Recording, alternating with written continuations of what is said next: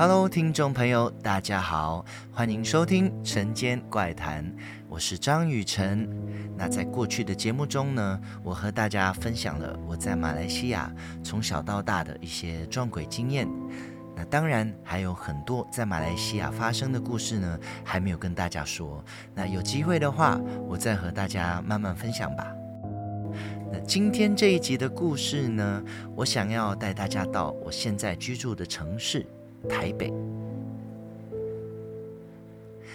在二零一三年的七月，我离开了马来西亚，来到了台北发展我的音乐事业。那其实我很早就有想过要来这里发展，但是过去的我呢，对自己比较没有信心，所以总觉得还没准备好。那所以这个计划呢，就一直拖啊，一直拖。但后来觉得，哎，也不能一直这样子等下去了吼，因为毕竟年纪一年一年的增长嘛，那继续拖下去的话呢，机会只会变得越来越少。所以在二零一三年的时候呢，我就下定决心放手一搏，把马来西亚的一切都放下，然后来到了这个自己陌生的城市，从零开始。那我第一天抵达台北的各种情景哈，我到今天都还记得非常的清楚，因为呢，那是我第一次踏足这一片土地。然后那一天我差不多早上六点多吧就抵达台北，然后我把行李呢都放在台北车站的置物柜，然后就找了一家早餐店，就坐在那边，呃，一边吃啊，然后一边等其他的店家开门。那在差不多十一点左右的时候呢，我就搭了捷运到了西门町，然后我先去买电话卡，然后打开网络后的第一件事呢，就是开始找要住的地方。我其实很佩服我自己，因为既然连住的地方都还没提前准备好呢，人就已经飞过来了，那万一没有地方住怎么办？那时候呢，去看了很多间房子，呃，善导寺啦、龙山寺、呃，万华区，然后还有北车附近的。但是到最后呢，我自己最满意的是一间在西门町成都路一栋叫做小香港里面的套房。那这个地方呢，其实它有一点点像饭店，就 hotel 的感觉。那电梯走出来呢，它就是一条很长的走廊。然后在左右各两侧就是一间一间的套房，然后有日租的，也有月租，那也有像我这种就是年租的住客。那虽然在西门町的环境会比较嘈杂，那人也很多，但是呢，我特别喜欢这个地方，因为住在这里真的太方便了。我只要走下楼，那便利商店啊、银行啦、啊，然后还有很多家电影院，然后吃的、穿的、用的。你想到什么，它几乎都有。而且最棒的地方呢，是我就算要编曲或者是录音啦、唱歌的，也不会有人投诉哦。所以对于我这种呃在家里工作的音乐人来说，真的太加分了。那我在这里住了几个月，然后房东要把在我对面的那一排套房呢，全部打掉，然后重新规划房间的格局，还有装潢。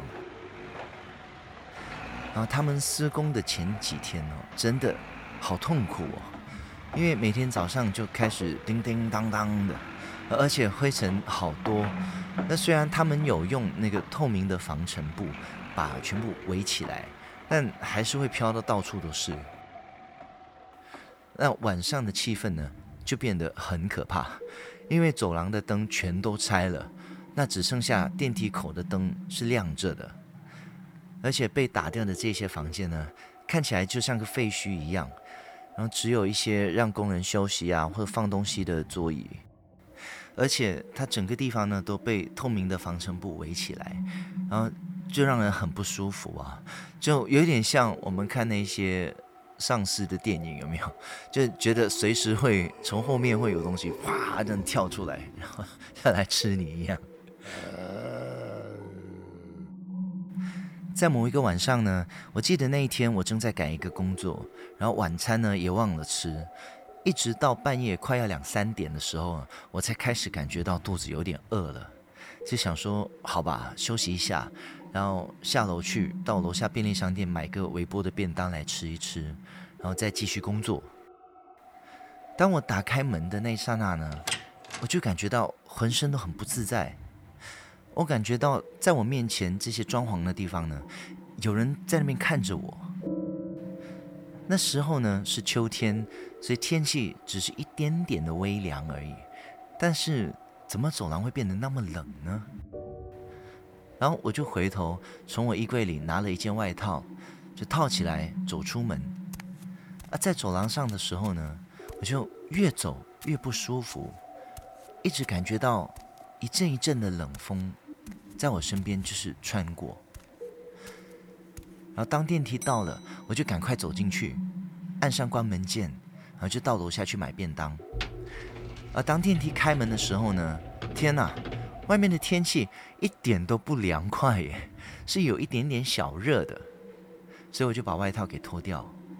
可能当时候我肚子太饿了，再加上脑子一直在想编曲的事情，所以当我在等便当微波加热的时候呢，我才突然意识到刚刚遇到的事情。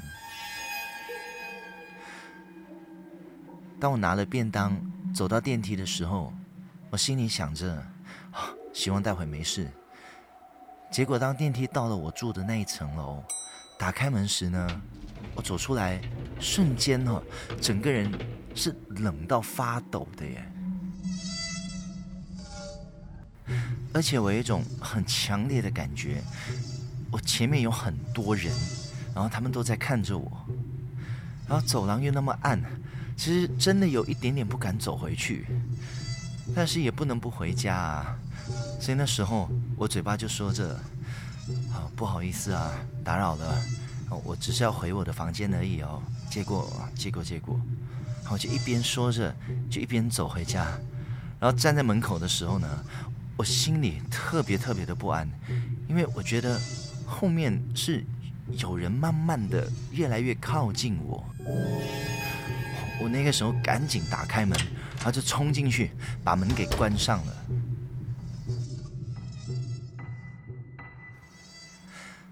到了隔天中午我起来的时候呢，我整个人就很不舒服，然后就有一点发烧了，而且一直在冒冷汗，那个头是又晕又痛的。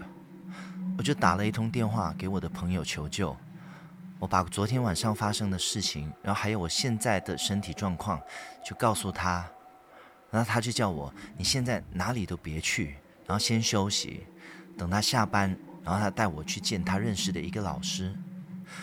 差不多五点左右呢，我朋友就来接我，然后我们就去找这位老师，然后老师就问我，你是怎么了？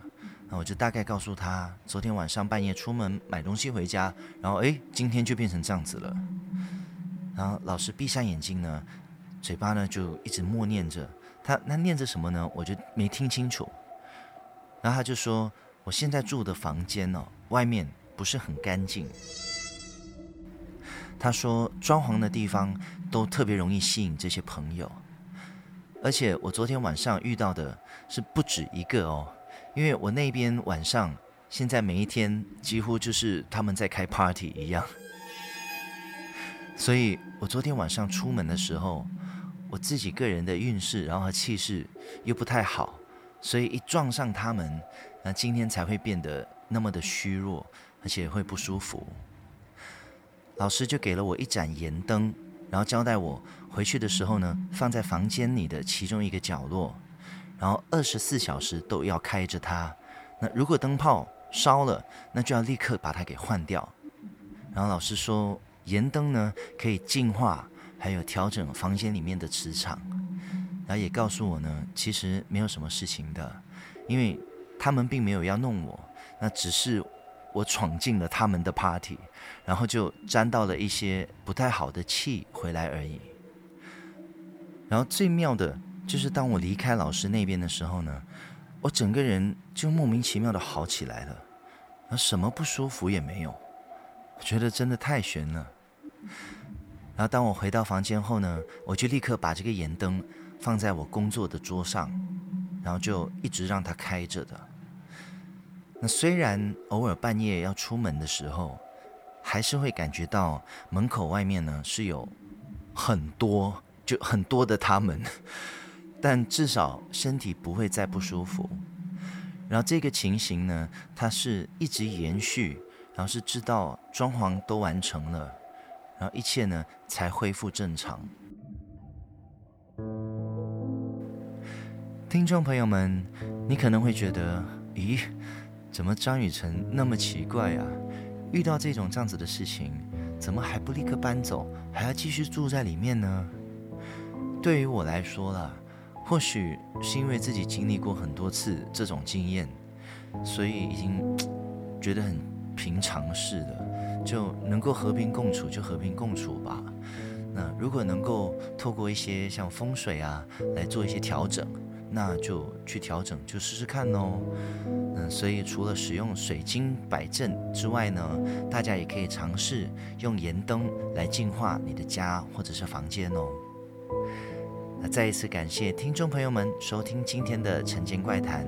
那在下一集的节目里呢，我会和大家说一个，这个让我觉得很安慰，但是但是其实也很干扰的一个故事，到底是什么呢？那。大家记得一定要守住下周的节目喽！每逢星期五晚上《晨间怪谈》，我们不见不散。我是张雨晨，拜拜。